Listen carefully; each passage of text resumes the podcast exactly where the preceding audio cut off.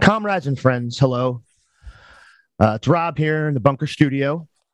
Before we get to the main episode today, which is with our friend and comrade John Kowalko, I wanted to take a few minutes to give you all an update from last week's show.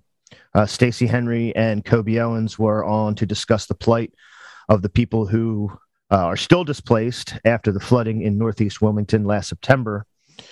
And Stacey has joined me today to give an update on one of the families that was still struggling in substandard hotel housing over the weekend.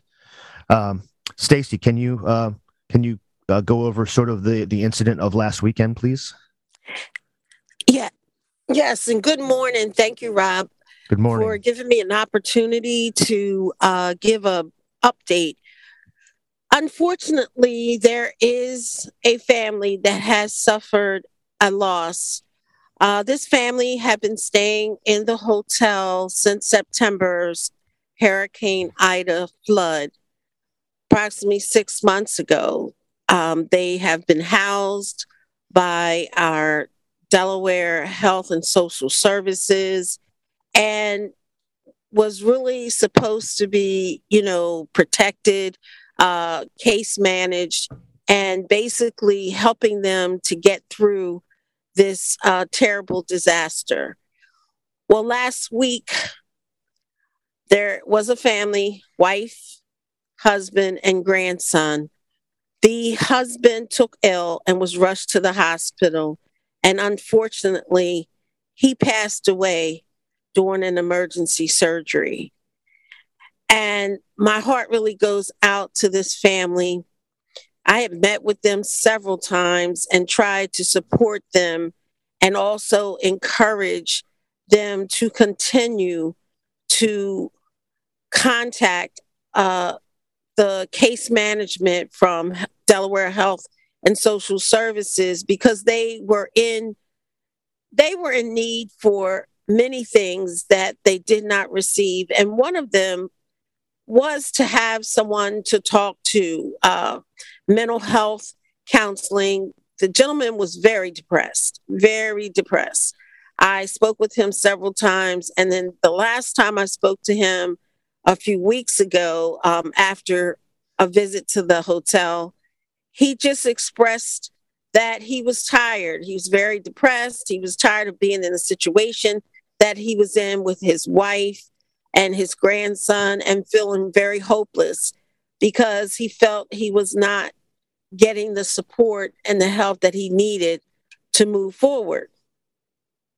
So at this current time, I'm working with his wife to help prepare a service, a homegoing service for him, because his wife doesn't have the money or the resources to give him a proper burial and a homegoing service. And again, she has reached out. I have reached out to the agencies and to Delaware Health and Social Services. And I've been told, we're working on it. We're trying to do something. And it's just, to me, again, here's another urgent issue that needs to be taken care of. This family has suffered through enough. I talked to the wife several times yesterday, and after her husband died, she got a call, and they just magically have a place for her. And she's still very distraught because she feels that the stress that she had to go through and her husband had to go to, it contributed to some of the distress that he went in when he was rushed to the hospital. And she's very, very sad about this because she feels there's something else she could have did. There was another call she could have made. And I'm very upset about it because even though I pushed and tried to make things happen for these families, it just didn't happen. And, I don't know if he would have still been here had he not been so depressed and went through whatever he was going through. But at the same time, his last days were stressing and depressed over a situation that should have been handled months ago. Yeah. I mean, I talked to Kobe as well, and I do know that the gentleman had, you know, some chronic issues, but the anxiety and the stress and the depression of the situation, with no, you know, no transportation, no support network, struggling to get food every day, and not getting the proper, you know, medical support, both for medical conditions and mental health, has to play into it and exacerbate it. And I can just tell you what I said when I saw the email, that I was just very sad and very angry that this family had been sent off to a rundown motel and basically left there for months. It really is unacceptable, and we all have to own it. You know, we don't really care enough. And I'm very glad that a home was found for this family. But my understanding from Kobe is also that, of course, they lost most of their things in the flood. It's not like they have home furnishings or houseware or anything like that. So that's another thing that, you know, we're going to have to think about how to support them as they first try to bury their grandfather and their husband, but also as they get set up in a new place so they can have some semblance of peace and safety where they are. So, yeah, I know that you have a link set up that will help directly with funeral costs. We're going to link that in the show notes so people can use that. I really would, you know, anything you can give a few dollars just to help sort of bring this family a little bit of peace. I would really appreciate you doing that in this difficult situation. And once again, Stacey, I just want to thank you for, I mean, you're there no matter what happens, you know, over months and months and months, you're there to offer support, to offer services or, you know, make phone calls and just help make arrangements for some folks who have been just in dire straits for months. So thank you. You're welcome, Rob. And the families, I know they're the ones that are still struggling. It has been my commitment, and it will continue to be my commitment, to support these families and whatever, you know, can be done.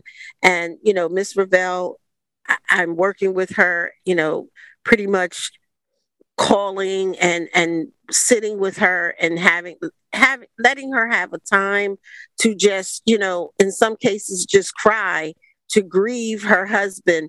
And she basically, you know, she asked me to step in, help with the funeral. I'm, you know, writing the obituary and working with the funeral home, because she's broken to the point where, you know, she, you know, just talking to her sometimes, it's just very hard to understand what she's saying, because she's just so, you know, upset and not able to properly communicate what it is that she needs. And everything that anyone can do to support this family, we are going to do it, because we look at this situation, we've talked about this situation, we begged, we pleaded to help support these families so these type of things wouldn't happen.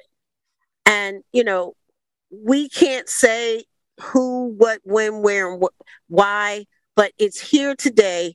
It's something we need to wrap our hands around, wrap our prayers around, and support this family as much as we can. And that's what I'm going to do. Well, Stacey, thanks so much. Folks, we'll have whatever links you see in the show notes. Just trust that, you know, we've either set those up and verified them with the right folks, so you can know that this is all, you know, if you give $1, if you get $5, this is all going to make sure that, number one, that the family can have a proper service and a proper burial for their loved one, and also whatever, you know, sort of support they might need to move into a new place. Because, you know, the silver lining is, yes, they have somewhere to go now, a permanent residence. Of course, it's empty. They have nothing. And, you know, and their grandfather and husband is gone. So I hope you guys will sort of take that to heart and try to help out. Once again, Stacey, I'm sure we'll be talking soon. Hope you have a good day. And I'm sorry we had to speak under these circumstances. Yes, thank you all. And I know the family, you know, will appreciate anything that can be done to help and to support. And I will make sure whatever is given or ever how it's given and the prayers that can go up for this family will be greatly, greatly appreciated, because we have another long journey for this family. Yep. Well, thank you so much. And folks, here's this week's show.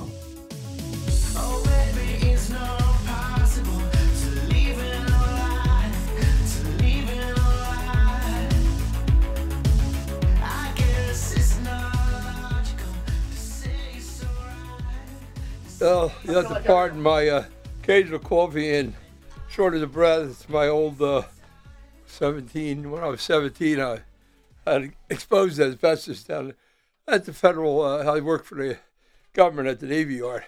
Oh yeah, my friend, yeah. So they gave it to me right and early. Yeah, I didn't know that until I was in my 40s. Didn't know exactly the extent of it. And then they said, "Oh yeah, you qualify for all these." Oh, about $200,000 in money, but they're all bankrupt. So it was like $2,000.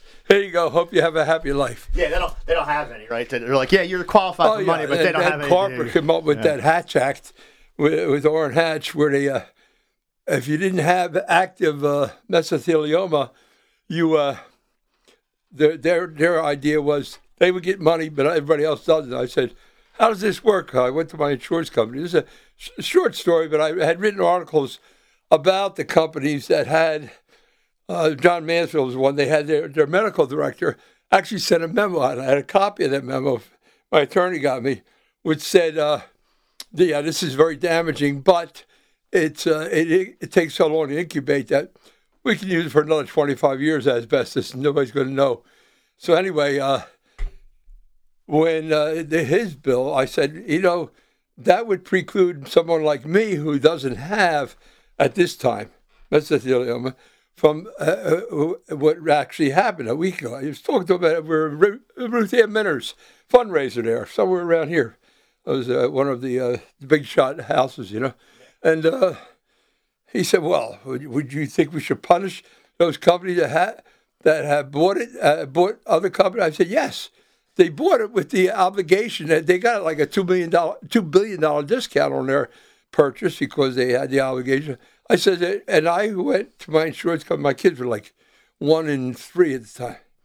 I went to my insurance agent and I said, I'd like to buy more, you know, insurance for myself. He said, no problem. Then about a day later, I got a call saying, no one will insure you for any more. Keep what you got because you have asbestos, yes, tissue scoria, pulmonary problems. And so I said to Carper, what happens if I have a heart attack next week? I don't qualify for the mesothelioma thing because I didn't die of mesothelioma. But if I die of that, my family's left with nothing. Well, you know, that has nothing to do with this. It's the classic example of it's the classic example of the middle of the road really helps nobody. It's just a Band-Aid. No, they don't do middle of the road. They do pro corporations. Yeah, Delaware, Carper, Biden, all of them, you know. Yeah. Well, comrades and friends, hello. As you may have guessed, if that's added to the program, we're here with a great friend of ours and somebody who I'm going to give the title of Representative Emeritus. To congratulate him on his retirement from the Delaware House of Representatives, our old friend and comrade, John Kowalko. Thank you so much for coming. Thank you, Rob. Pleasure to be here. Yeah. The news, I have to tell you, it was bittersweet when I saw that you announced it. It was, it was a little bit of a, you kept it kind of close to the vest. And... yeah, I mean, obviously everybody wants to take a break at some point. So it's like, well, yeah, you have to at some point, you know, hang them up and chill out a little bit. But yeah, I mean, I remember in 2006, right, was your first... 2006. It was the first time, and this will come up again because we're looking at it again, I had to vote with an absentee ballot. In the primary, because I was going on a business trip, and I had to come into the city and go into the office and vote, and I made sure to vote with an absentee ballot because I voted for you. And I remember calling home. This was like I guess I was on the phone with my ex-wife when it came out and I heard that you had won, and I knew it was a big moment because we didn't have anybody who would make the arguments that you would make or say the things that you were saying, and so yeah, I felt like I was there for the full duration of your career. So I just want to tell you congratulations. Yeah, I appreciate that. Yeah, and when you reflect on it, what do you think, just as a general thought? Well, my general reflection is, well, first of all, let's get back to the most recent development, and that is the fact that I've decided to retire, pass the baton to someone else. And a number of reasons for that, and not the least of which is certainly a growing frustration with the status quo that I've experienced for my entire 16 years. It gets very tiring. It gets very wearisome. But more importantly is the advent of new freer thinkers. You want to call them progressive liberals or open-minded or honest. I would say that progressivism is actually honest politics compared to a taint of dishonesty in the moderate to conservative movement. But there was a new group coming in. I'll be 77 in September, and I'm not going to be a Strom Thurmond being wheeled in a wheelchair to blast. The theoretical blasting of what I see is wrong and not wrong, and I think most importantly is the fact that I think that the district I represent certainly is perfect ground for a like-minded progressive candidate to come up. So I wanted to make that announcement before we went on break. So there'd be plenty of time to recruit. As a matter of fact, we, my wife's the secretary of our RD committee by default. Another one of those offices nobody wants to fill, and we are having a meeting next week. Hopefully, we're going to reorganize our RD committee, and there'll be people stepping up. And a couple of people have sent me, sort of surreptitious emails like, "What do you think it would be to take to get that position?" I want everybody to get engaged in this thing. The first step, certainly I believe, for a viable candidate would be to join the RD committee, 25th RD committee. So hopefully it'll come to that. They'll come to by Zoom to that meeting, and we can move on from there and maybe have a few people that are expressed a willingness. My intention, and certainly I want this clear as I can make it. My intention is not to consider myself as some kind of a kingmaker, anointer, anything like that. I would love to have someone that I honestly believe and has shown me that they have that propensity tendency, and then I will, move forward with support of that person. But right now, I don't have anything but an open mind. Yeah, and I can tell you that I know exactly what you mean about someone who sort of works behind the scenes to push their agenda, plays that political game behind the scenes, and that person can be considered, if they can leverage that kind of political capital, a kingmaker. But I think what you've proven in your career is that anyone you'd endorse, you're going to do it, in a sincere way, mm-hmm. and in a thoughtful way, and someone who, is going to carry on the tradition and the ideas that you had if you're going to say endorse someone. So, I can tell you that however that tends to work out, and I've heard a few names, like I'm not going to talk out of school or anything, but the names that I've heard are very exciting. And I know that if I know the people that are working with you at the RD, so I'm pretty excited about what could happen. Medina and I talked about it too, and it can be an exciting time, even though the legislation itself seems to be pretty much stalled. But it is an exciting time for what we can do and the changes we can make, because we've done it the last couple cycles. And I think it's important, that groups and individuals like Medina and all that, although they're not in my district, they also can reference people and advise people. Hey, here's a direction you might want to. You want to go, and you might want to first. And like I said, advising people to join the R&D committee is, I think, the first step. To get engaged with that, to make their position more viable as far as moving forward. So I will send you an email when we get home of my wife's notification of the Zoom meeting. I think we haven't set up the Zoom meeting, which will be next week for the RD meeting. That won't be a meeting to pick anyone. That won't be a meeting to endorse. That'll be a reorganization of the committee, hopefully to put a structure back. We used to have one of the most active committees in the state.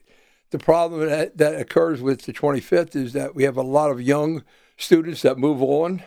We have a lot of older people that have moved on to a couple of people going to Jersey for jobs, for work and all that. So our committee has suffered these losses, but it's not from a lack of being welcome, open-armed welcomed to all Democrats of every stripe.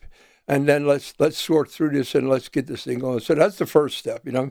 And so anyone you know that lives in the district, registered Democrat, please, forward with the email that I'll forward to you, and so they can attend the meeting by Zoom. You know? I will definitely do it. Yeah, and as a matter of fact, I think, and I'm someone who's generally quite cynical about these sort of systemic party things. However, if we've learned nothing from what just happened here in RD4, we know that organization at the RD level you can wield power from there. You can organize. I know Jordan Pusey's doing it in her RD. So I know that it's something that can be done if it's done in a thoughtful, sort of organized way. So yeah, I will absolutely send it out. I will absolutely have people take a look at it and hopefully attend it. Because yeah, I think it's very exciting. Well, again, this goes to sort of your semi-retirement, whatever. You're still there to advise and to be someone to say, we're going to reorganize this and we're going to go in a direction and I'm going to step away. However, let's kind of do it together first and build the foundation so we can move on in the way that everybody's comfortable and build on what you've built. And it's true. The RD committee structure sometimes can be very wearying as far as moving forward with things. But I've always felt that the 25th RD was an anomaly to that status quo type of party maintained structure and the independents. I know that at many of the conventions there was one, two, or three, including yours truly, who spoke up against things and raised issues on the floor. That were of the convention. So I take pride in that. I think it's almost impossible to ignore the RD's power of influence. That's why if you have a legitimate RD process of joining, if you have a legitimate RD endorsement and consideration of potential candidates, we're going to come up with the best candidate. I'd like to get into the status of some pending legislation and get your feeling on it and where it's at. But I also think it'll help us sort of as a jumping off point to discuss a larger problem of stagnation. Yep. Because a lot of these issues have come up before over and over and over again. They run up against the same type of organized opposition. And so I think it will be helpful to look at these specific current cases that people are familiar with, and be able to talk about what the opposition is like. So moving forward, that can start to be neutralized. The first big one is, and I lump them sort of together, but Leobor and the Cop Bill of Rights, but criminal justice as a whole. Mm-hmm. There was a new piece in the Delaware Independent in Andrew Sharp's website for Sussex News. About even further reports from the Sussex Correctional Institution about what they don't use the word torture. They use the word, brutal methods or whatever, but it's really just torture. Nobody seems to want to address it. Nobody talks about what COVID did. Nobody talks about sort of any of this stuff. And I find that very troubling. But when the rubber hits the road and we have pending legislation in Leobor that's now under threat of further amendments, it really sort of indicates how difficult it is to organize against this stuff. But give me your idea on Leobor itself, maybe a little grander in the whole criminal justice sort of issue, and then what the opposition is like. First, why don't you define for the people Leobor?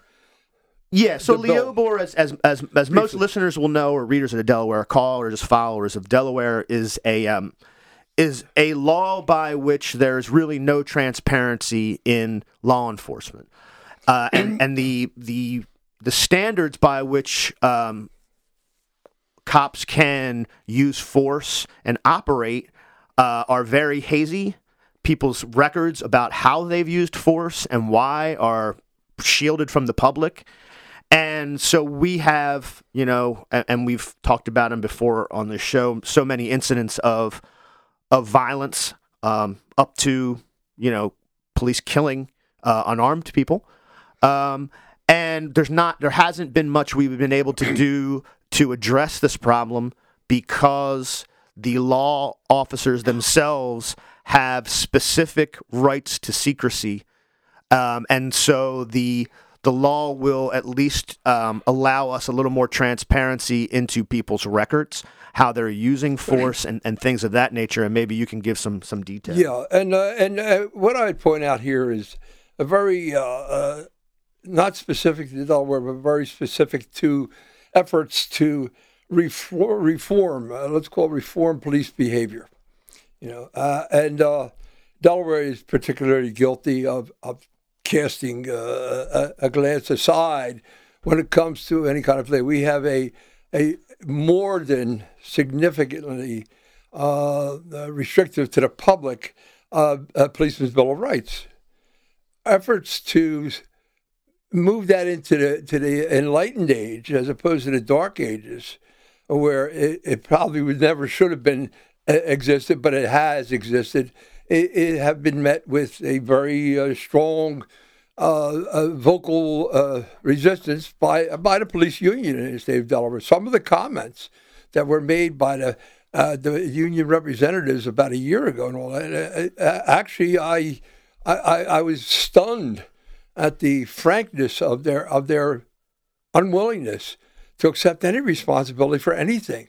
Matter of fact, with the recently offered bill, I believe, about considering banning kneeling on the necks of people. I believe it was my good friend Nambi's bill. I'm not sure whose it was, but I said I would rather support that there's no excuses in it. Instead, they accepted, you can kneel if you feel threatened. Well, that's been the excuse throughout the history of the United States and the police force, that has become almost an enemy of the people, not what it's supposed to be.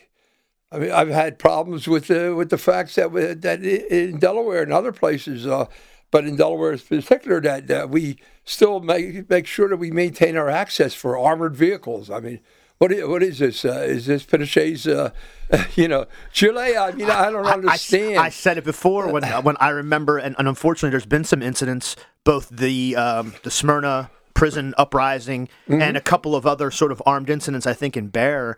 And you see the state cops roll in, and it does look like a fascist Central American army. Yeah. Like, why do we have that stuff? Right, and you don't need that, and you shouldn't have that, and we shouldn't admit or acknowledge that we need that in any way, shape, or form to give it an excuse that we acquire that. I used to live in Philadelphia. I lived there for 30-something years. That's where I was raised before I moved here for the next 30-something year pattern. And I can never forget, and I will never forget, the Paladin Village move debacle when they opened up with 50-caliber machine guns. 50-caliber machine guns in a city street. The Frank Rizzo, the era back then when control the public, no matter what you, I cannot fathom it. And when I heard, and I didn't bring it with me. I don't have the remarks in front of me, but I have them at home somewhere from a couple of the union representatives. We don't want to give an inch, is what they're basically saying. We're not doing anything wrong. Well, yes, you are. You were condoning things that are wrong. You're allowing things that are wrong. And until we start looking that in the eye and saying, this is wrong to the citizens of Delaware. This is wrong to people, to the civil rights of people. You can't say you have more civil rights because you're wearing a badge, unless I have all respect in the world for cops. And I worked when in Philly. I worked in bars. I would 95% of the clientele was policemen, and I know the inner workings and the severity of the responsibility that they carry. But you can't look at it, look aside and say, "Well, no, we don't need anything changed here." No, we need accountability. We need openness. We need transparency. We need to be able to identify cops that have been progressively headed in the direction of abuse of citizens.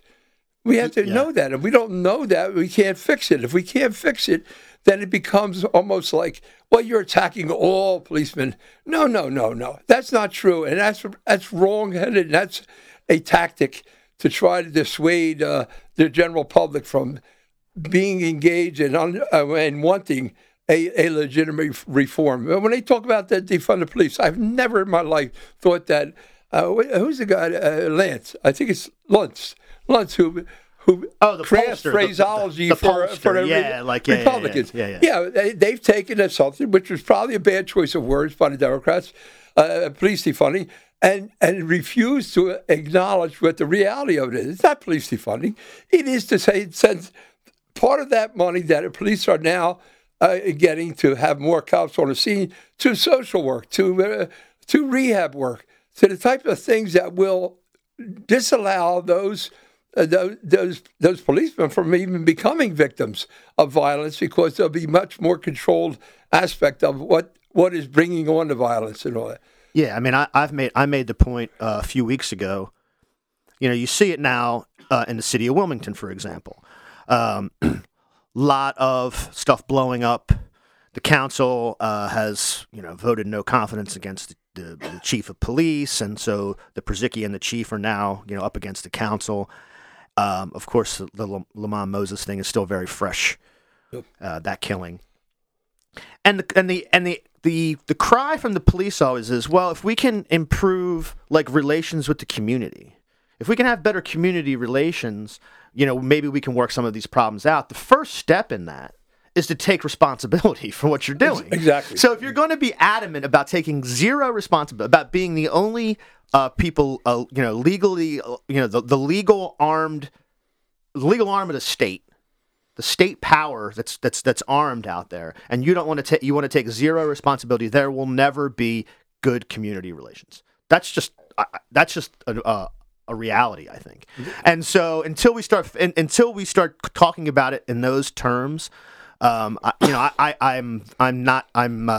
pessimistic that anything's going to get anywhere, because I don't think people like having that, talking in those terms about, you have to take some accountability and responsibility if you want there to be any kind of relationship between the armed police and the regular citizen. And quite frankly, if you're a member of the public and you're going to close your eyes to the reality, what's going on, then you are in a way responsible too that things don't happen.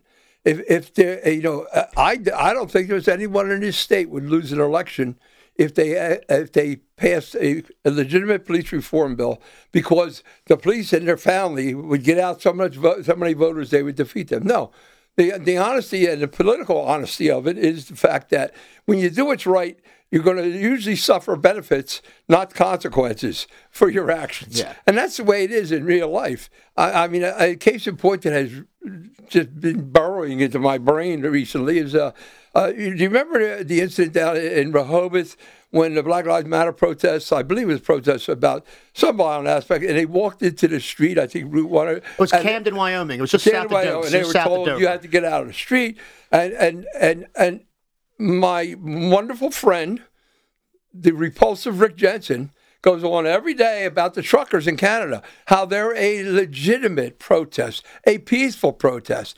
They are blocking a major city for 3 weeks now. He wanted Kathy Jennings to somehow take action. Even today, he's asking for her to take action against those protesters that had the temerity to walk in the street, however briefly, because they were obstructing legitimate traffic. It's not a two-way mirror that he's looking through. Well, they're all reflecting on their own selves. That's a thoughtless sort of character. That's just entertainment. You're playing a character, because nobody's explained to me. At least I know when somebody's holding a Black Lives Matter banner and they go into the street, I know what their demands are. They want police accountability. Yes. They want individual accountability for individuals who have done things, and a whole laundry list of things that we've talked about ad nauseum. Yes. I don't know what the truckers' demands were, other than, I guess, masks are tyranny. Like, I didn't see a list of demands. What, like, Trudeau is a communist and masks are bad. And like, was that the point of it? I mean, it's a ridiculous, just like any kind of reactionary thing. There's really no point of it other than the reaction. I think the whole purpose of it, the Convoy Blog to Canada, is to cast a threat. In other words, to make people fearful of an obstructionist group that wields power, and they don't wield power. They only wield as much power as we let them wield.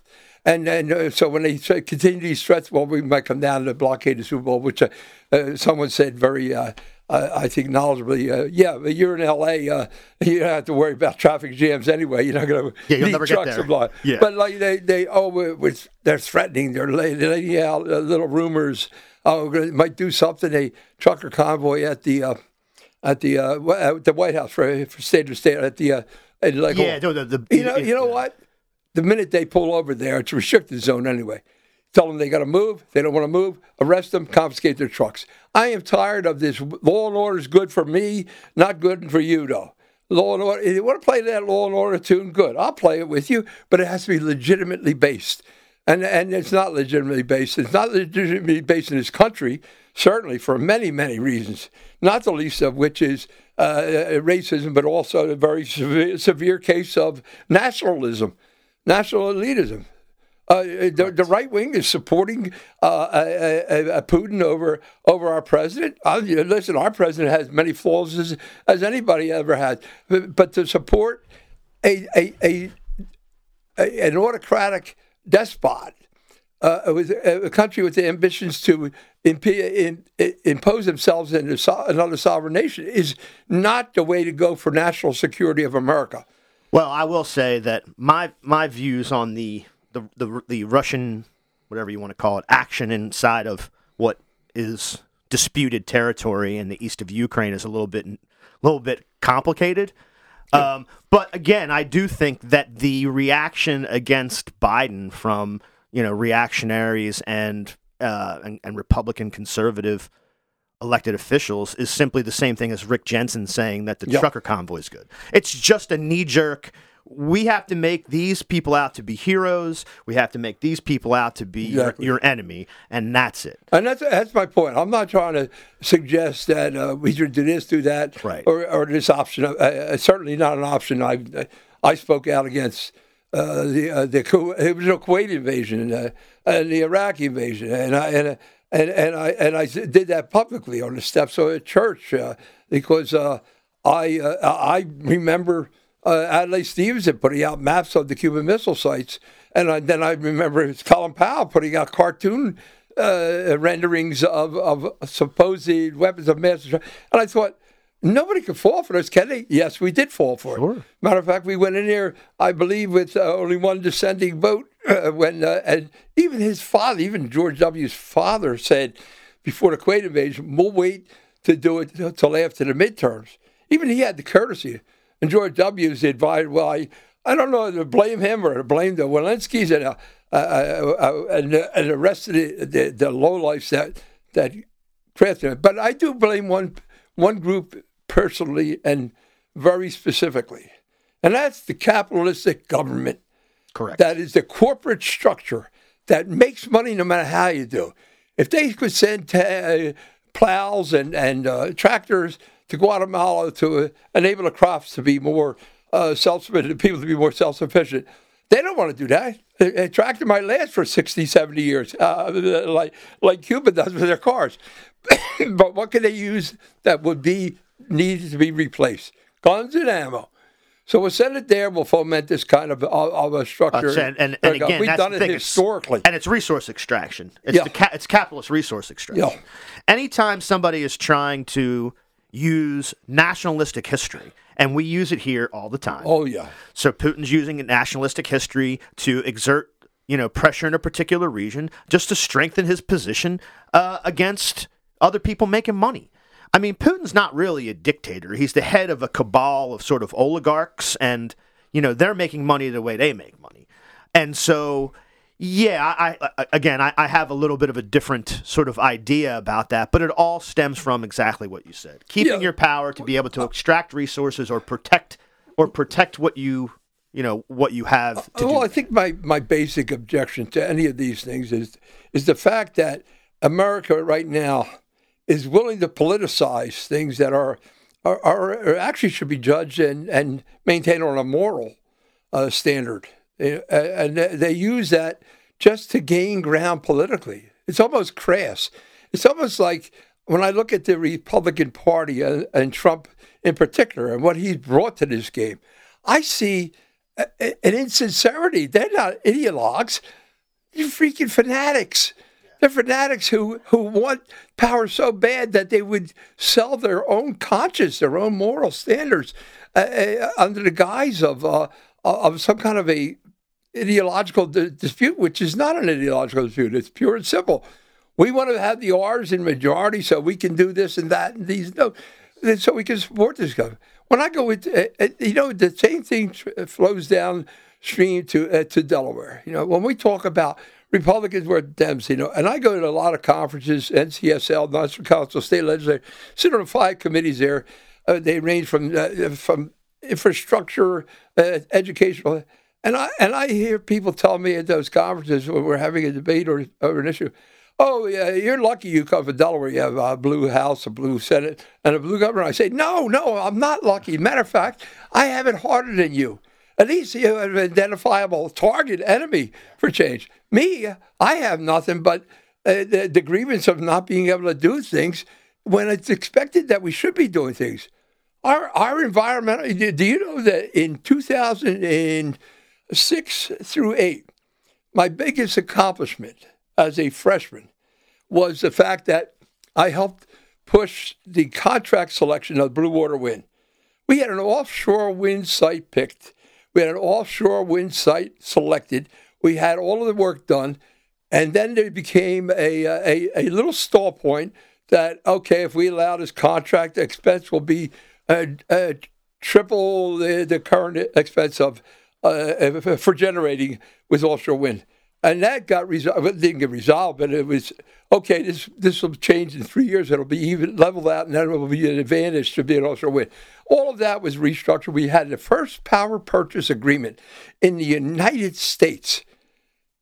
So we're ready to go, roll out the thing, and get this business here to Delaware, if you want to be territorial, you know, to the state of Delaware, but also which would relieve and allow us to participate in a renewable energy plan.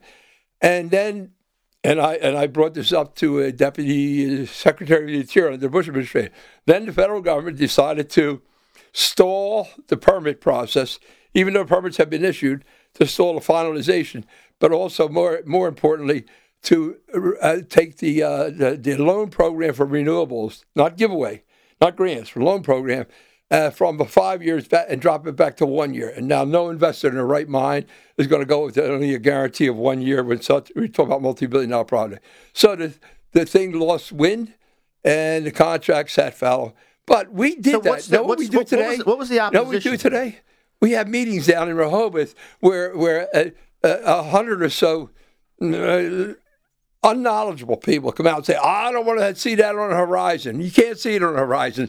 Where it is. Or someone come out and say, well, you're going to ruin the fisheries. Well, I was in England for a week and a half visiting their offshore wind sites at their behest. And the amount of work generated is unbelievable. It's unfathomable for us. Jobs that would be created. But also they have... The shipping lanes are maintained. The fishing areas are maintained. There is no imaginary problem. So now Delaware, I'm sitting, watching from my position as someone who really put in heart and soul into this effort, and realizing that I think Virginia is going to do one of their naval bases into a staging platform where they can manufacture and have the alternative. Maryland is doing that. Jersey's doing that.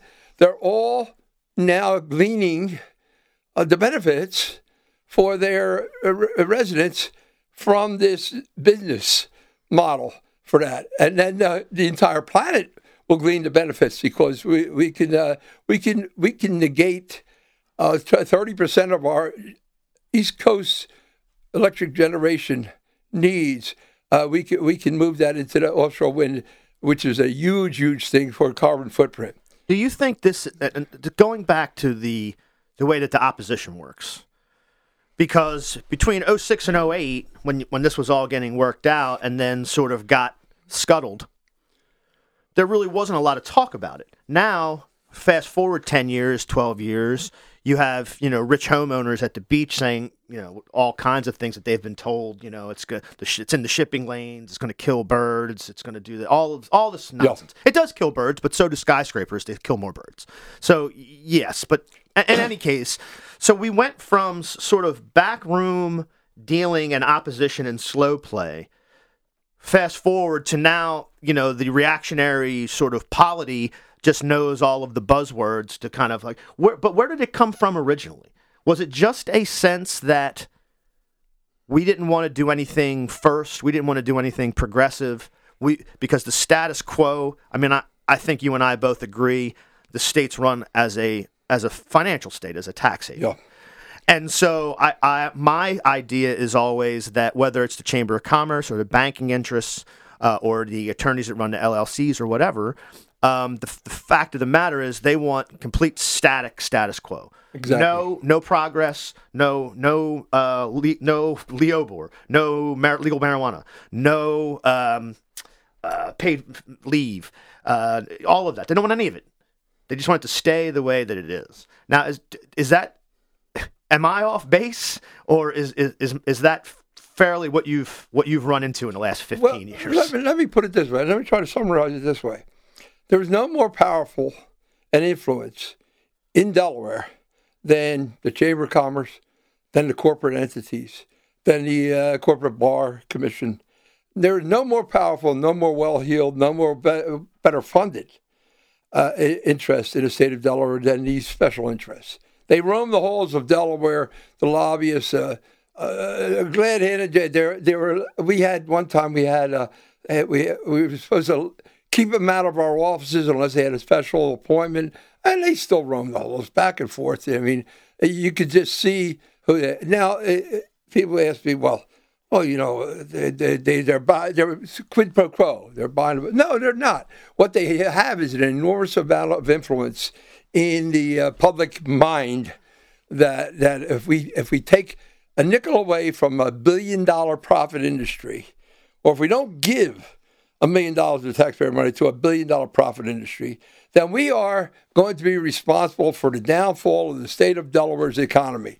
And that is a flagrant lie. And I'll give you a point that is, again, burrowing into my brain, which makes me wonder, I wish I was 20 years younger, I'd be running for governor. Well, we have a governor that says, I'm going to impose, first he proposes a law for what he calls budget smoothing, a constitutional amendment. Smooth brain, smooth budget, smooth brain. We know. And I've said publicly, budget smoothing is not budget smoothing. It is a balanced budget amendment right out of Grover Norquist's comic book, the one he reads to his kids at night when they bathe themselves in a pool of money and other people's blood work. And when I see this, and it's presented as some kind of a fix for fluctuating economies, I can't even laugh. It's not even funny, because I don't know how much this guy. I do know who this governor is influenced by, the Rick Eisenbergers of the world, by the Jeff Bullocks, who also the Markell Rasputins, as far as I'm concerned, that whispered in the ear. And it's just not true. Number one, it's not true that this is necessary for us, but it's also very true that once you cut, and a case in point is we cut $100 from the $500 stipend that we give to property tax owners. And there was a lot of calls for, we should have it means that. Yes, we should. But we took $100, that's a total of $3 million, $3 to $5 million total, we said, by law. And when I went and said, I'm on Mike Ramone's bill to restore that, not to increase it, the deduction, but to restore that $100 back. well, we'll do that in the joint finance for the way. I said, no, we should change the law back. Under the budget smoothing, none of these would be able to be considered because you can't have a long-term, expenditure under the budget smoothing. So there'll be no restoration of any cuts that were made. There'll be no willingness to further enhance programs that are needed by people, whether they be healthcare, whether they be, economic, any kind of economic programs to help the middle class. There'll be no incentive because they're going to say, no, we can't do that under the budget smoothie. And that's where we're at now. I'll never forget the first time that we had a block of people voting against, and I think it was 6 or 8 years ago, maybe 6, against the budget, the Democratic budget. And that was, we were in a caucus meeting, and I'm tired of these people telling me, what's in the caucus is sacrosanct. No, bullshit. What's in the caucus is held in the caucus because you people don't want to face the public, because you people don't want to take a vote on anything in the public forum. You want to sit here and try to shake it out and make yourself look good, like you were part and process of some kind of compromise. Well, we sat in there, and Melanie Smith was on the Joint Finance Committee, and they had cut the indigent money. I think there was a title for it. It was for people that had no Social Security benefit, that had no qualifications for any kind of welfare, and they were getting, I think, $90 a month, $3 a day as a stipend, and it cost a total of like $3.2 million out of a budget, and they cut that to balance the budget. And I said, listen, that $3 a day is not even enough car fare for them to get to a food giveaway thing for these people before they returned to their tent out of the woods. Now here's the interesting part. Now this is, I think I'm getting to the kernel of why we work like this. I talked to my colleagues, and I got 5 of them: Bomback, Lynn, I believe, Kim Williams, Sean Matthews, but 6 of us total that said we're not going to vote for the budget. They needed our vote because the Republicans weren't going to vote for it, for their own reasons. We had meeting at the meeting in the caucus, and at one of them, they said, what can we do to change your mind? And I said, put the $3 million back in. I had other demands, but I consulted with the other 5 people because I don't do these things on my own. I think one of the things about being a leader is the fact that you have people that agree with you rather than you impose your beliefs on them. So talk to the 6, and we decided that in the interest of the budget being passed, that we would reverse our vote. We would vote for the budget if they just restored the $3.1 million. Made that offer in the caucus. Made that offer very clear, specific. Talked to the other 5 people. They said, yes, we go along with it. And in the meantime, Pete Schwarzkopf got up, walked out, and gave $20 million in some kind of land preservation for farmlands to the Republicans in exchange for their vote. So they never replaced the $3 million. They did, I think, maybe a year or two later, whether they did it in the budget mechanism or by law. But they would not concede an almost fairness thing, a morally fair thing, rather than accept the fact that we were going to challenge the party. We were going to challenge the governor. And that's been the common thread that runs through this whole thing. Well, that, and you expressed it when you were talking about going to some of the Conference of National State Legislatures, when they think, oh, it's blue. It's not blue. Here you had the Speaker of the House, ex-cop, who would prefer to, in a negotiation, negotiate away $20 million to Republicans rather than negotiate $3.5 million to his caucus, just because, he's a fucking asshole. You don't have to say it, but let's be honest. The guy, he's just there to... It's not blue. It's not a progressive... It's a corporate state, and they're there to administer it. And that's it. And so, that's a perfect example of it. I'll give you another perfect example. In the paper, back then... I remember reading a quote from Pete Schwarzkopf. As the Speaker of the House, I am obligated to follow the will of the governor. I don't even remember whether it was Markell or Corn.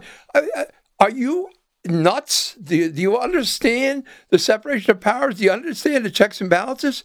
You can go on to Google Rebel John Kowalko, and you can see a very wonderful article that Jeff Montgomery did. It was like 3 pages in the news job. I was very proud of it because it was in the middle of the turmoil that I was experiencing. The first time that Pete ran for speaker, I and a group of other people had decided that it wasn't our preference to have him. And we had, I think we had 25 members in the caucus. So we had 13 votes for Helene Keeley. Not the first choice of us, but certainly a legitimate choice. Because one thing that Helene Keeley said at the time, and I'll give her credit for this, she said, "I'm not going to promise anybody a position, a committee assignment. I'm not going to say you're not going to get it if you vote against me. We're going to judge everything the way we should be judging everything." And that is not the message that's ever been sent from that group. Bob Gilligan was the last person that had the class to put people where they were. And I talked to him the other day, and when he called me about my resignation, and he said, "John, my biggest regret was when I left 10 years ago that I sort of stopped you from making progress in what you were trying to do." Because after we failed in that vote, we had Dennis P. Williams betrayed us and a couple other, one other person, because we lost by 1 vote. After that, Helene Keeley was removed from the Joint Finance Committee. I was removed as chair of the Joint Sunset Committee, where I felt I'd done a wonderful work. I'm going to applaud myself, but it was because of the people. We will all applaud you. I had on all of the committees that gave you a stipend to be on, removed from those. And I asked Pete, I said, why are you removing me? He said, "Well, that's a committee we like to put new people on to learn their way." I said, "Are you nuts? You know what the Joint Sunset is? It's accountability of agencies, accountability. You bring them up for review. It's not a place for a rookie to explore things. It's a place for us to know whether our government's working efficiently, and whether the agencies are working efficiently." So then the next time, and the other people, Bob Bomback was removed from committees. There was a punishment being meted out, which is a horrendous way to do it. I need that kind of a leadership, then I'll go sign up for some class in masochism and have somebody whip me. At least I'll be paying for what I want. Yeah. And the next time I get a call, the next session, I'm no longer on the education committee. I said, "Why's that?" And I suspected why. Or he gave Earl Jakes the chairmanship, and Earl just did not like dealing with my vocal protestations. Well, see, Earl's also hung him up, but he hadn't hung up for him. He didn't. Yeah. He went out like a baby, because these are the people. I mean, I think everyone knows the people who are in the cabal. Yeah. Who are looking to just sort of, they would be happy if nothing got done and they just did budget smoothing for a couple of weeks a year. That would be fine for them. Yep. They don't care about the workers of the state. They don't care about the environment of the state. They don't care about people who are menaced by the police. They don't care about really needy people or kids. They know that they have a constituency and a power base whereby they can operate this way. And I've always thought it would be because we're a small financial state, we're a small tax haven, and that's how these things are run. That's exactly right. Well, I'll give you one last example of the mistreatment by leadership. I was removed from the chair of the Energy Committee. He let me stay on the Energy Committee, even though he took me off the Education Committee. But I was removed as chair of that. So I asked why. Well, you're still going to be on the committee. And I'll give you a quote from Bob Gilligan, reiterated just recently, but also at that time. "You're the person in this state who most, out of the Lake Hall, that knows the most about energy, renewable energy. I had said, I'd like to have the chairmanship back because I will have a hearing on the Bloom contract," which was a completely offensive. I voted for that. that bill. And my biggest regret, I said it at the Public Service Commission when I was interviewing, I said, my biggest regret is having voted for that, knowing now what I know. So I wanted to have a hearing, an investigation. So I don't know whether that's what motivated it, but the thing that bothers me the most about the willingness to fund the corporations, to give this ability to corporations to I testified against the Amazon giveaway. I was there with you. Oh, yeah, that's right. You were there. We were there together. And as a matter of fact, I don't want to get you derailed, but now that I have it on my mind, well, I'll ask you that after you're done your okay. point. Yeah, well, what I think I'm trying to grasp myself is the fact that how far are we willing to go against the best interests of the people? And I know it's a corporate state, but you know what? It's not insurmountable. If we have legitimate progressive tax brackets, if we have reform of the way we do things, we're still going to be a successful state. There's no other state that offers this pleasantness. I believe that we have 65% of the Fortune 500 companies in this state, headquartered in this state, whether it be a phone booth or a toggle switch or some computer somewhere. And that's not going to go away. We give them a pleasant environment. This is rated by legitimate. I forget the name of tax. Delaware is rated as the fourth most friendly business state in the nation, and that's not something that's going to go away if we decide that we're not going to give away like we do. And all of these things just combine to make it much more acceptable to say the weak links, the people at the bottom of the food chain, they won't notice that they only have one slice of bread for dinner. Yeah, people have been convinced. People have been convinced that this is the thing to do. And just this week, or maybe it was last week, I read that the Amazon plant at Boxwood Road in the neighborhood I grew up in, over near Richardson Park, was going to be turned into this big plant. We went and said that we, this was not a good idea. And the argument against us was that we need to pay $4 million to Amazon so that the people there will create a tax base and it'll create, $15 an hour jobs for forklift drivers or whatever. I don't agree with any of that. But then what you saw last week was that the building itself and the real estate itself has changed hands again. It was almost $400 million, I think. It was $390 something. And I was trying to do, this is like the third or fourth corporate real estate company to own this property. This one's in Australia. I couldn't figure out, it seems like the LLC changed hands this time. So there was some taxes paid on that real estate transfer. But originally it was reported that it didn't. And so these transactions can take place in a layered LLC system whereby they don't pay taxes on the real estate end of it either. Yep. So Amazon gets an incentive to come and a tax break. And then the private equity firms who use the property as a speculative asset make suck tons and tons of money out of it in the LLC, here in an LLC. And it's just, people think, well, they employ people at $15 an hour and I get the stuff I order pretty quick. So that's not going to help. That doesn't help anybody. It just makes it. Let me give you a comparable example.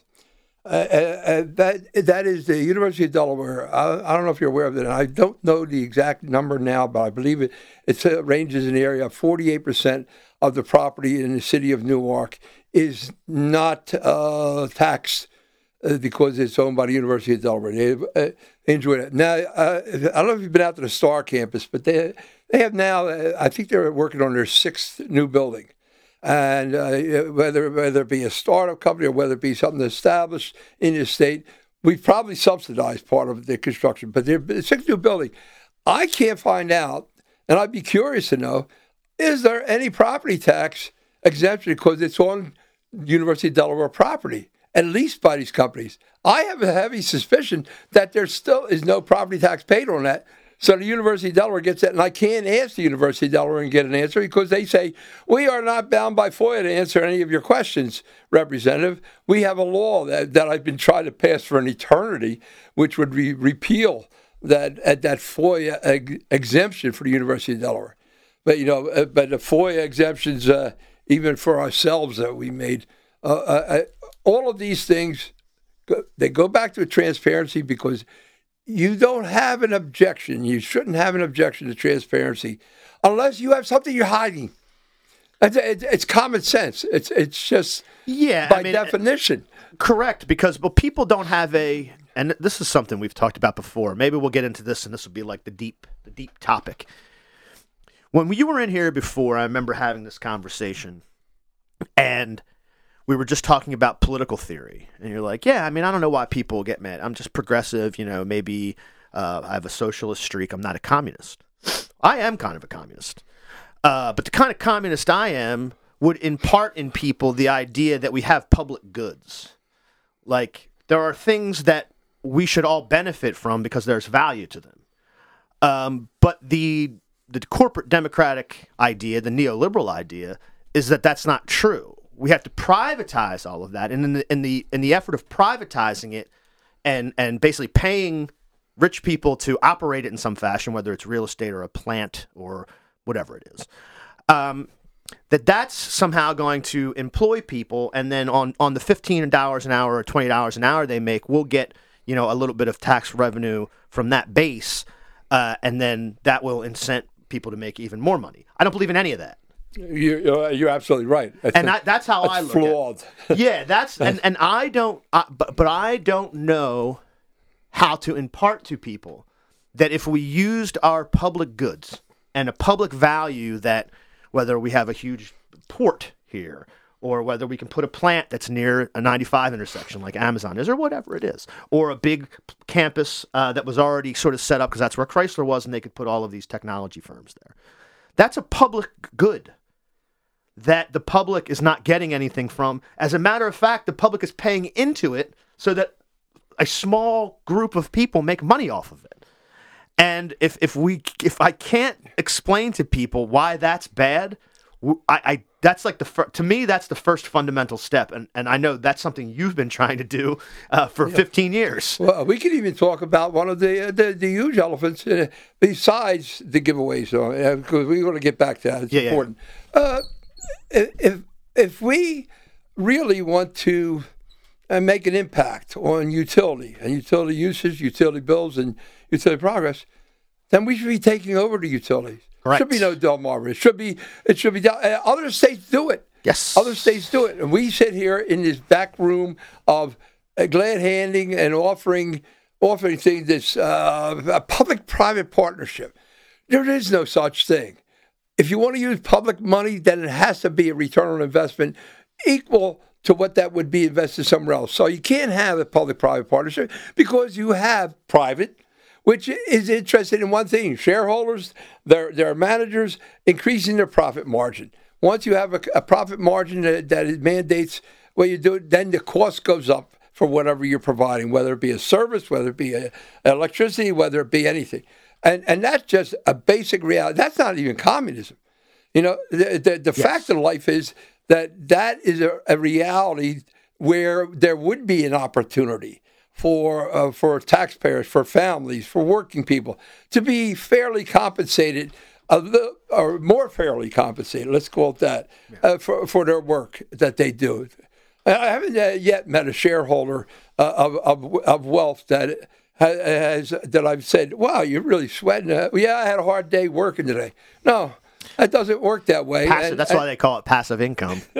And that it is passive income. Yeah. I'll never forget, and this is off topic, we'll get back to the other thing if you don't mind, but Markell's waning years, do you remember when he wanted to cut state employees 8%? Yes, I do remember that.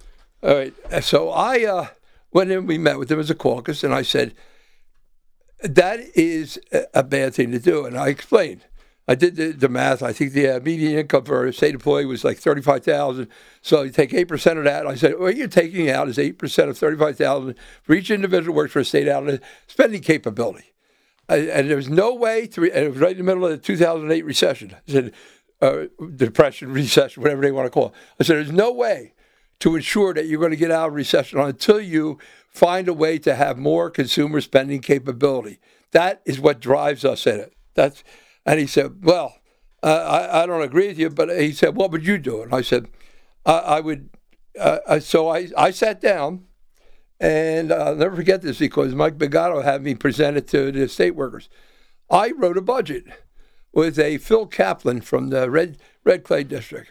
Wrote a budget with, I think, 10 or a dozen more tax reform measures that would enable us to overcome this deficit that he wanted to fill with the 8%. One of the items was a $25 increase in LLC license fee, which at the time was like $250 for a license fee. I'll go up to $275, and we had, I think, 800,000 LLC licenses. You do the math, 800,000 times $25. It was a substantial bit of change. Oh, you'll drive those businesses out of here. I said, where are they going to go? Then another one was a more progressive income tax structure. You'll drive the millions out, the millionaires out of here, or the wealthier people. So I went and got the Tax Foundation. That's a good group that does a lot of work. I got the Tax Foundation studies, and I said, it's higher in Jersey. It's higher in Pennsylvania. It's higher in Maryland.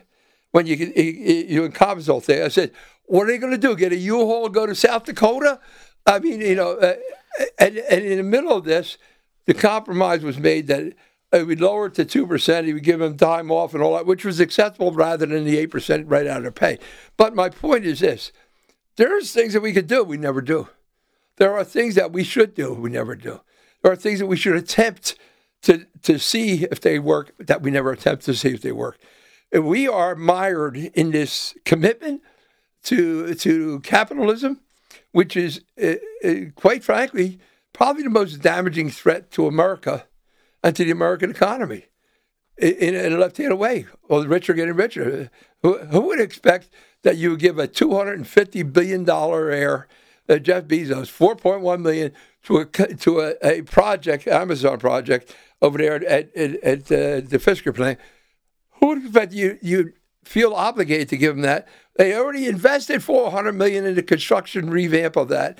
They didn't need it. Wasn't doing anything. It was when we offered Ed Breen $10 million at the DuPont-Dow merger. And it wasn't going to bring any of the jobs back that they got rid of. It's mafiosa stuff. It's like a mob. It's like a little tribute. I mean, Ed Breen was honest. He said in the paper, he said, are you still going to, since this is going to change your plans to lose jobs? They didn't put it lose jobs, but for jobs to go different places, Pioneer Seeds was moved to Michigan. Since this is going to change that plan, are you still going to take the, I think it was $13 million. And in the News Journal article, he said to the reporter, and I'll quote, or I'll paraphrase a quote, he said, yeah, I'm going to still take it. If I didn't take it, we don't need it. It's not going to change anything. But if I don't take it, my shareholders have my head. Yeah. There you go. There you go. It's as simple as that. As simple as that. If you don't, I'm not going to turn down the money. Nick Vasillucci went and testified against a giveaway applied for by J.P. Morgan. And he went in there and he said, you declared $34 billion in profits last year. Are you going to withdraw your ask for $10 million, $1 state value? Oh, no.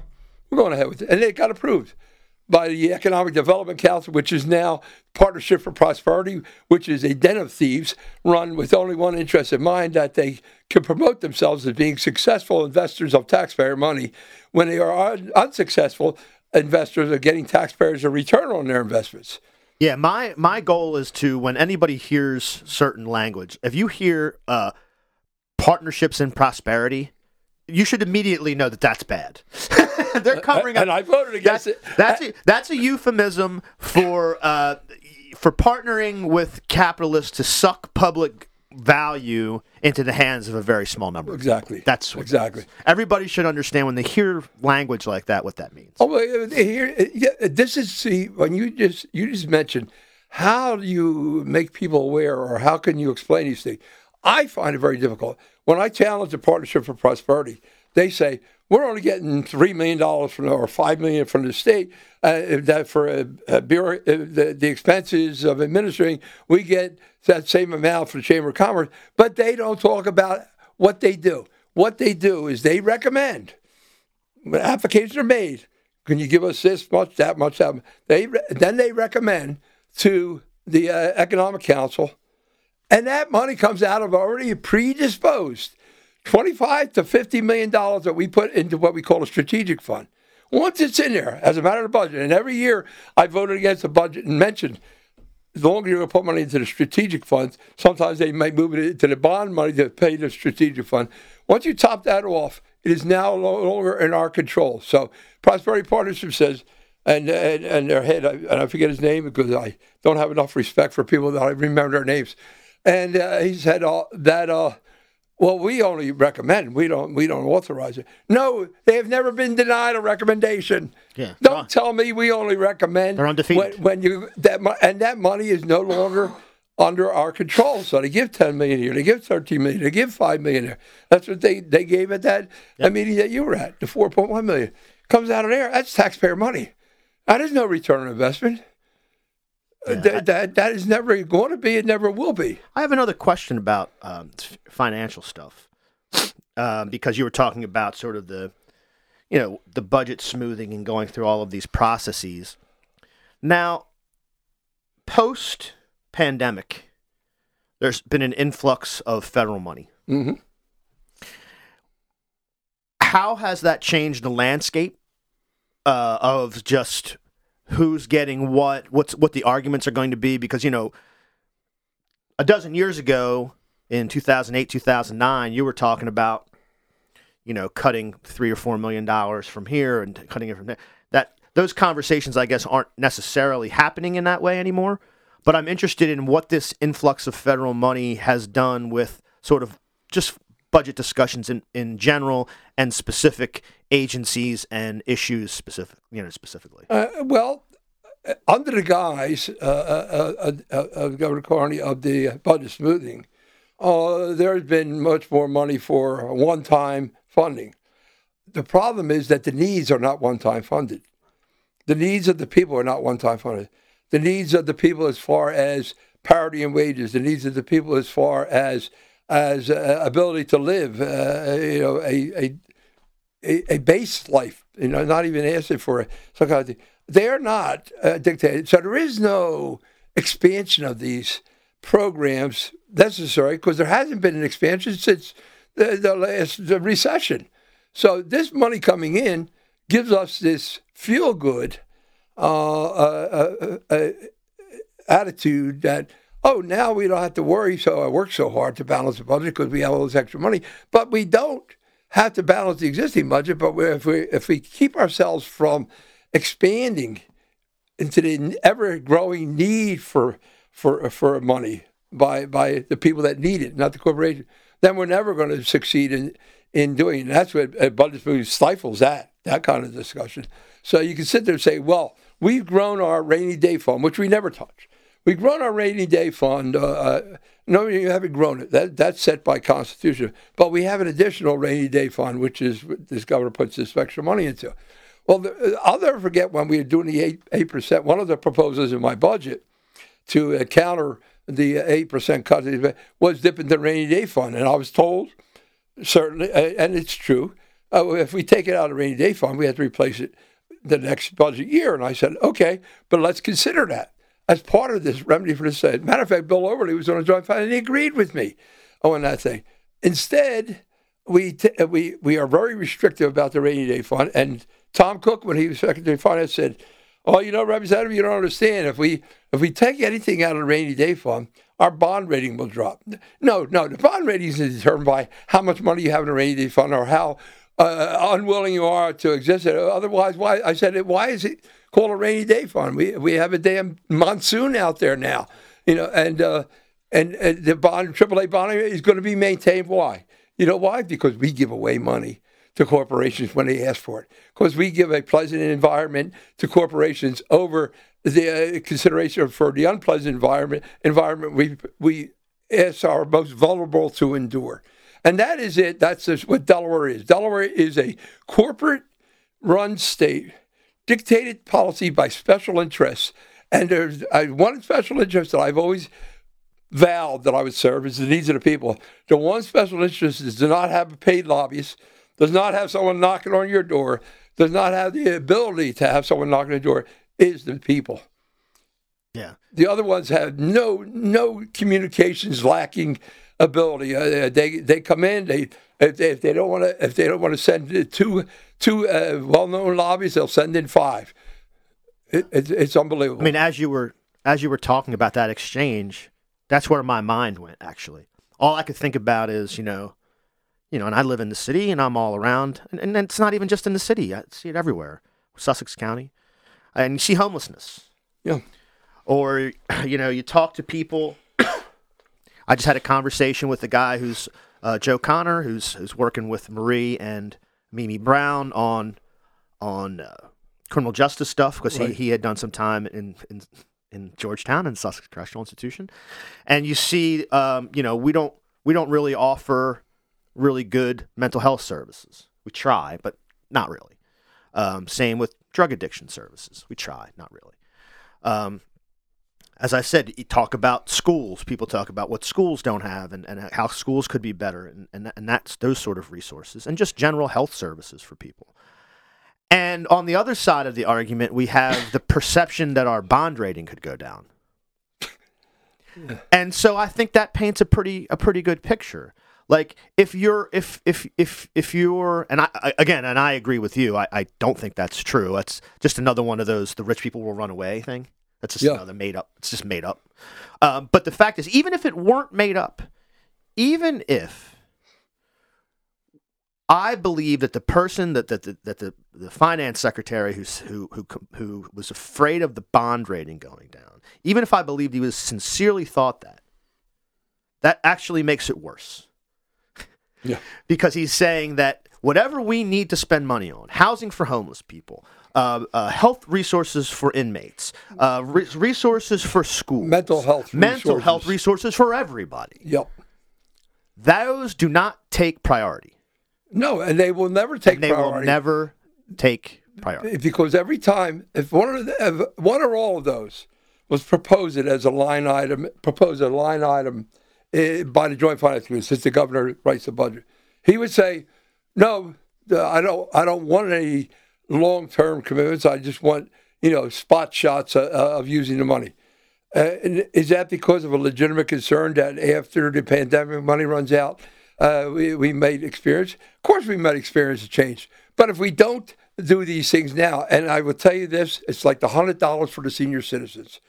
I've argued very specifically that let's replace $100 for one reason.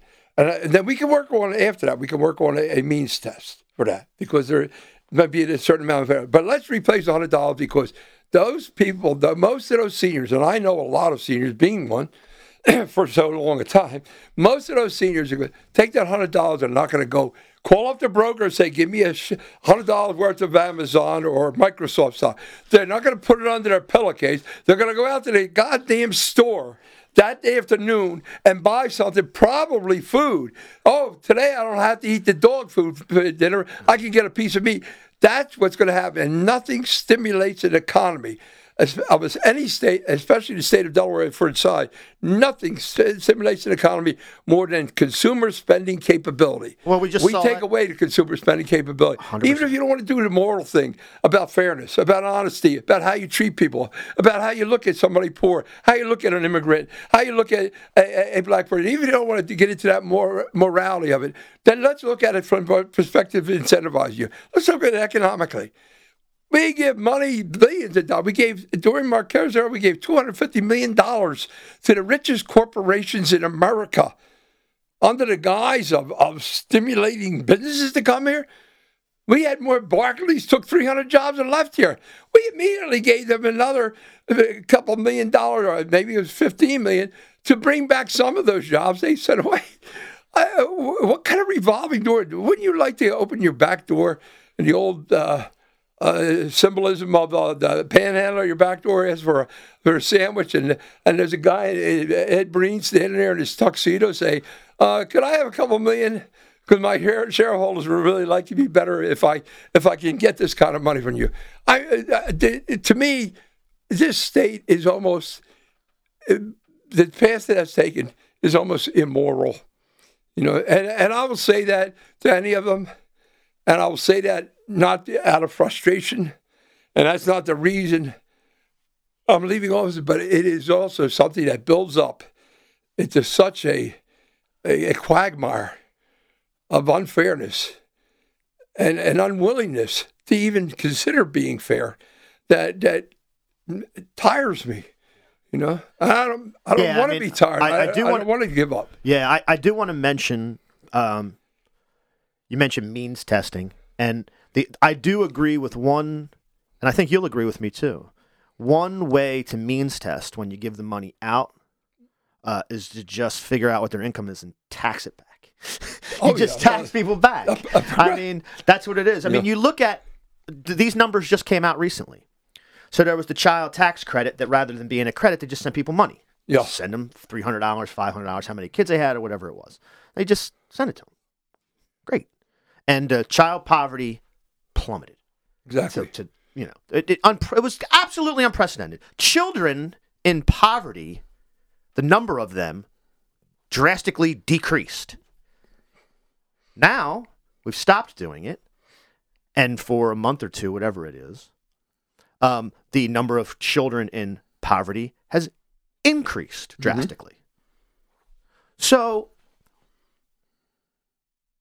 what decisions are we making?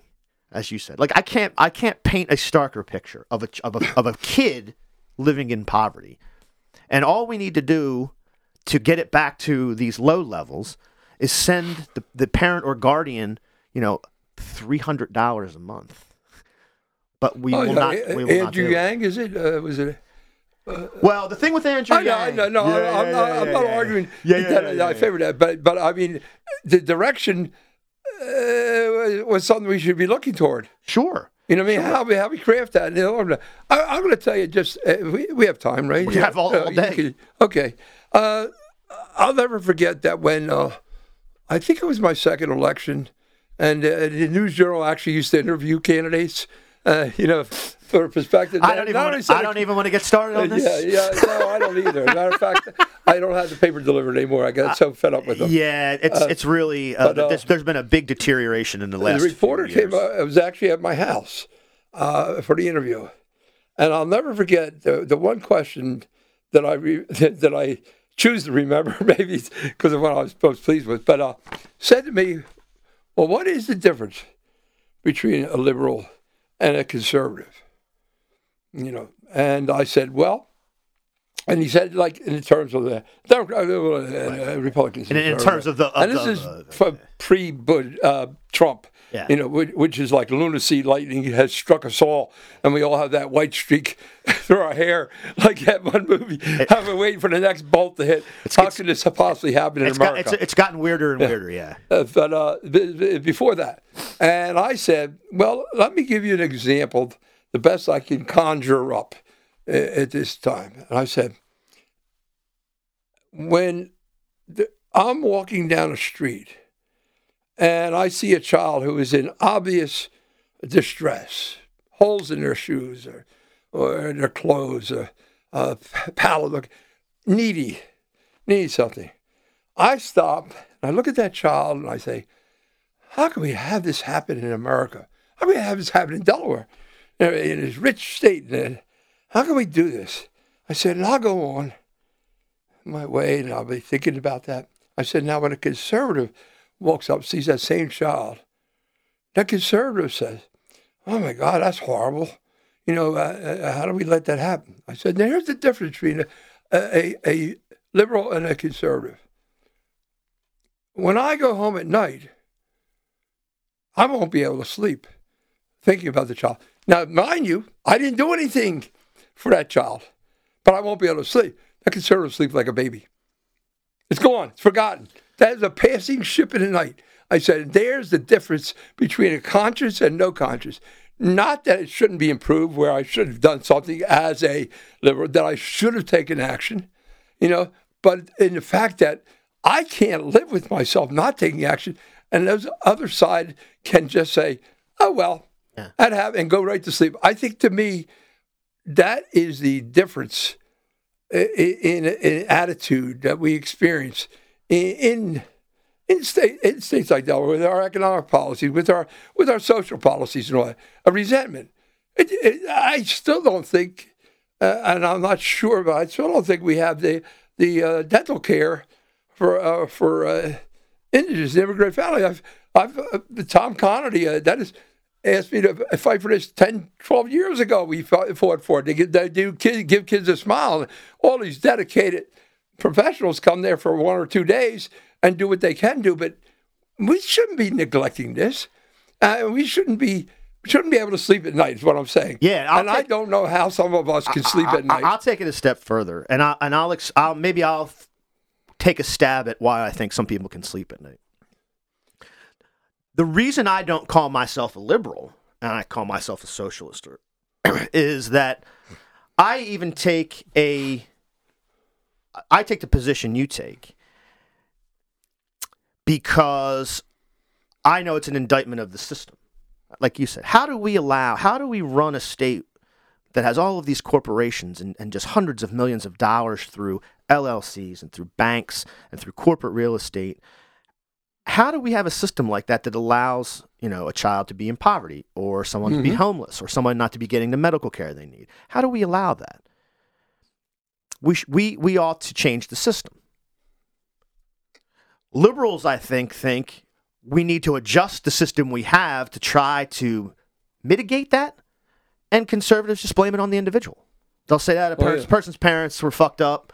And so fuck them. It's sad. They might even have some sympathy for their plight, but ultimately that's a problem that's an individual failing of somebody that they don't believe they can address. That's because it does not jive with their view of the world that everybody's just individually responsible for themselves. And I don't believe that. Exactly. And to me, that is one of the most disappointing aspects of conservatives, but also the legitimate criticism of liberals that feel the way to go. The state of Delaware has ceded all of its efforts for people in need, or people or the services that are in need, to nonprofits. And they don't even fund them appropriately. And instead of taking the bull by the horn, and some of these things should be state services. Most of these things should be state services. Correct. It shouldn't be a nonprofit that has to come and set up a mental health clinic. It should be a state service. And when we sit there and assuage ourselves of all guilt, we do a puncher's pot. It's not my responsibility. It is more offensive than if we were taking the attitude that everybody's responsible for their own thing. I'll never forget, about 6, 8 years ago, right here in Wilmington, I stood on a corner at one of the many times I was engaged till I hurt myself physically, and I couldn't go back that immediate thing. Fighting for the $15 in front of McDonald's, $15 hour minimum wage. And I got a call. Someone must have called Don Giorgiano in Philly, a radio host, not necessarily an admirable character. Anyway, called, and they said, "You take this call." And I'm out there, and he said, "Yeah, I know you're from Philly. I hear you. What are you doing out there?" And I said, "Well, the best I can do in this circumstance is to give them some kind of a legitimacy, a state representatives out here with us." And he said, "Well, what do you think that this should be?" I said, "Here's what I think. I could get 10 of these people there. There's a crowd of about 80. 10 of these people, they can tell you they can't afford, they work with McDonald's, can't afford their own kids' meal, for themselves." I said, "Do you think that's legitimate? Do you think that that's the way it should be? They think that the sweat of their brow is compensated at some kind of a markdown? For Christ's sake, people work 60, 70 hours a week and can barely pay their bills. Look how long it took us to even go to this slow motion toward $15 an hour." Yeah. For God's sake. It's embarrassing. For God's sake. Oh, it'll destroy businesses. Bullshit. You know what will destroy small businesses? Keep giving away $20 million to rich businesses.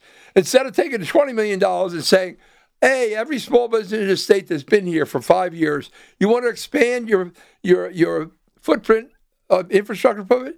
We'll give you credit for this. You want to expand your employee growth? We'll give you a temporary tax credit for 5 years." So that out of $20 million would expand to a value of $200 million if we use it that way. The $50 million they give out every year, strategic money, that would be worth $500 million in actual benefits to small businesses. Don't tell me that they care about small businesses. Christ almighty, they let him build the Amazon plant there, and that man is the most unbelievable attacker of small businesses in the world. And what do we say about monopolies? Nothing. Let's keep it quiet. Monopolies don't exist. Bullshit. But dig up Teddy Roosevelt. At least he had the guts to confront the monopolies. When you talk about they don't exist, of course they exist, more than ever. And even if you want to say, well, that is a matter for the feds to tackle. Yeah, it is. But you know where the feds get pressure from? From the states. And you know where the states put the pressure on? What they do is an example. And I'll tell you what, giving away the money to these corporations is not the direction that's going to show them the light, you know? No, not at all. Well, I want to wrap up like this, because this is an important question to me. It became clear, or I was told, that when a senior member is retiring and it's their last session, that there is a day that's their day, and your family will come and you'll wield you'll be the speaker for the day and all of that stuff. First of all, I want to confirm that that's true, and if it's true, if I could possibly be recognized for 30 seconds to make a statement. I'm just kidding. But I did tell Medina that we're going to come down. We're coming down for the John Kowalko day. You probably have to clear that with Valerie Long or something. Oh boy. She's more amenable than my other friend. Yeah, Petey boy. Yeah, but I'm excited. They talk about that, and I remember it, and I've already thought about maybe I'll just bail early that day. You know, I'm going to tell you something, and this is true. When I gave my departure speech, and it was very difficult for me because I had kept it. It was only my wife and my son knew what I was going to do, and it was difficult for me not knowing what the future would bring, and I didn't want to be seen as abandoning the Medinas of the world, I thought that we did form a progressive caucus since they came in, so that's all plus. When I was done, and they gave me a standing, which is very moving, they all gave me a standing ovation. And there was a dozen or more said, one thing I appreciate, your mentorship. You were a mentor. You were this. You were that. You were an inspiration. You fought for these right things. And I wanted to say to some of them, not all of them, but a lot of them, then why the F didn't you ever vote for the bills that I put up? Why aren't your names on the damn progressive bracket bill? Why are your names on the bill to ban flame-retardant carcinogens from children's mattresses, toys, and clothes, when even the volunteer fire department has endorsed that bill? Why are you not doing the things that you should be doing? Why are you leaving me out there as this voice in the wilderness, which is okay, somebody has to do it, but without having given me the support to make some of these voices in the wilderness heard for their legitimacy of what they want to do? Why not? I don't want to look at somebody and say, yeah, that's nice of you to say that, kind words, but F you, and I won't do that. I'll never do that. I don't think that's respectful, man. But for God's sake, don't look me in the eye today and say, I really think that you are wonderful. I wish you were back. You know, screw you. You didn't wish I was back. You're glad I'm gone. Yeah, I mean, there's something for a nice word, but I'm sure that you know the genuine article from the fake. And I guess I just, you know, I want to tell you, I know several elected officials. Medina was here. I met with a few other ones over the weekend, and just other people in the movement, whether it be everything that we've built in the last 5 years, Network Delaware, Working Families Party, a resurgent activist ACLU, all of it. I don't want to miss one, but anyway, all of that stuff. Yeah, I mean, you were on the vanguard of that. We could always look to somebody in Dover saying the thing that we weren't able to say because we weren't there. Yeah. And so just from the advocacy and activist community, I have to extend my gratitude too. I appreciate it because you were. I mean, let's be fair.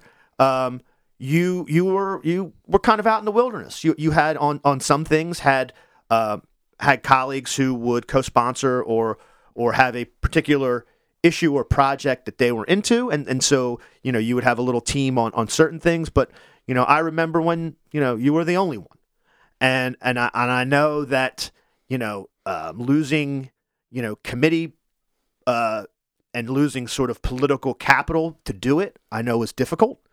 And so, yeah, I can just, much respect from the bunker and from everybody that we work with. And I appreciate that. And, I think one of the more, I guess, discouraging things that happens down there is that you can have legitimacy, you can have a lot of support, and then the process all of a sudden gets in the way.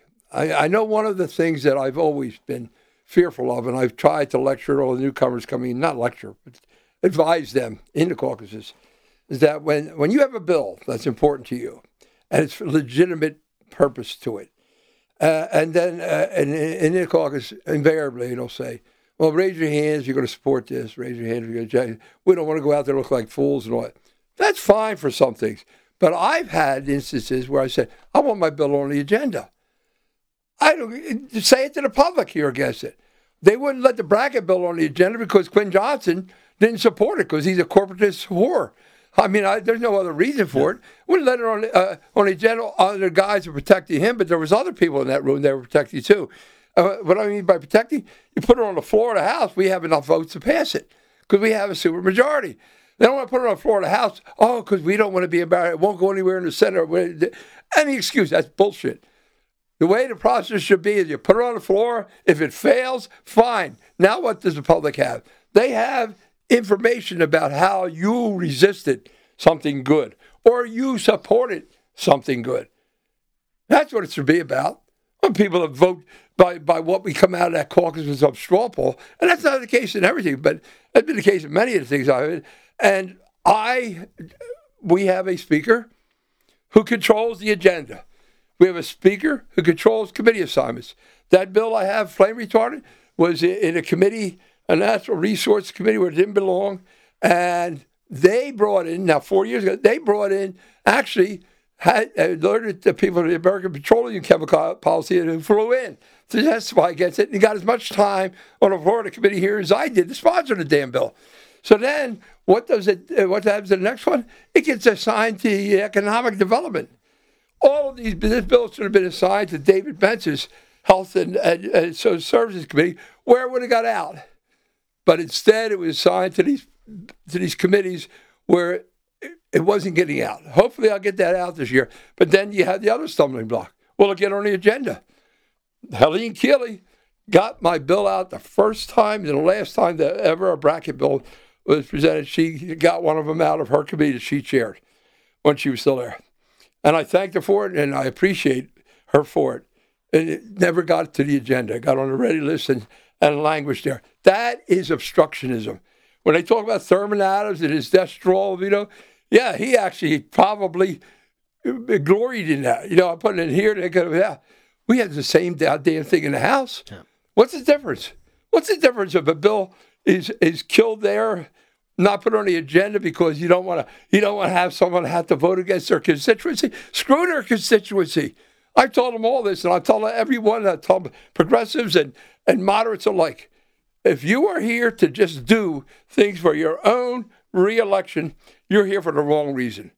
And I resent being in the same room as you, being branded as the same type of person as you, if that's what your motivation is. Because I always qualify with 25th District, I could do no wrong. And that's nice. I have that comfort zone. But that's because you went into it. It from doing what's right. Right, and I sort of alluded to it before, but again, because you went into it with that attitude. And so the people of the 25th, where I was one, I lived on North Dillwyn. I lived like 4 houses down from you. I don't know if you know. Oh, God, no, I didn't know that. We used to see each other sometimes, and I didn't have a beard then, and it was a long time ago. But, yeah, I lived on North Dillwyn maybe 4 or 5 houses down from you. But everybody knew what you were going to do, and you told the truth, and you tried to bring these issues to light. You worked them through the system. You sat on committees. You went out and you researched windfall. You know, all of this stuff. So you had the now that didn't come that you know the support, the fact that you were the Prince of the 25th for as many years as you were is a testament to you, not the people that's because they knew that they were getting someone who was going to tell the truth. They knew somebody who was going to turn up at, and add legitimacy to their $15 hour minimum wage or whatever. And that goes a long way because, I see some politicians turn up to events and I know they're fake. You can tell in their face that it's fake. Mm-hmm. They don't believe it because you read in the paper 2 weeks later that they don't really support the thing that they were out there for. Right. Or they're working to undermine the thing behind the scenes. And people knew that you weren't. No. And I think that really was what I appreciate. That's really, but I mean, I'm not, I don't want this to be like a huge gut, but it's true. It's just a fact. People know this. You know what?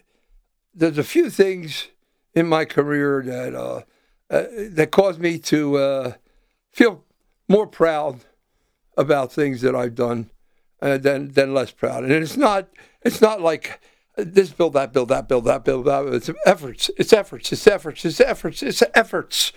for the environment, for transparency, for good government, for the people, for the fairness and wages. That was important, and I'll never forget. There was he had that radio on Delaware WDEE, or I forget the reporter. He's from Philly, but I went on his show about 6-7 times for different subjects. And I always said to him, just like I said to you, nothing's off base. He asked me anything. And he said, do you mind if on the air I reflect on you, as people have said it, that you're like Bernie Sanders? And I said, no, I'd be very proud.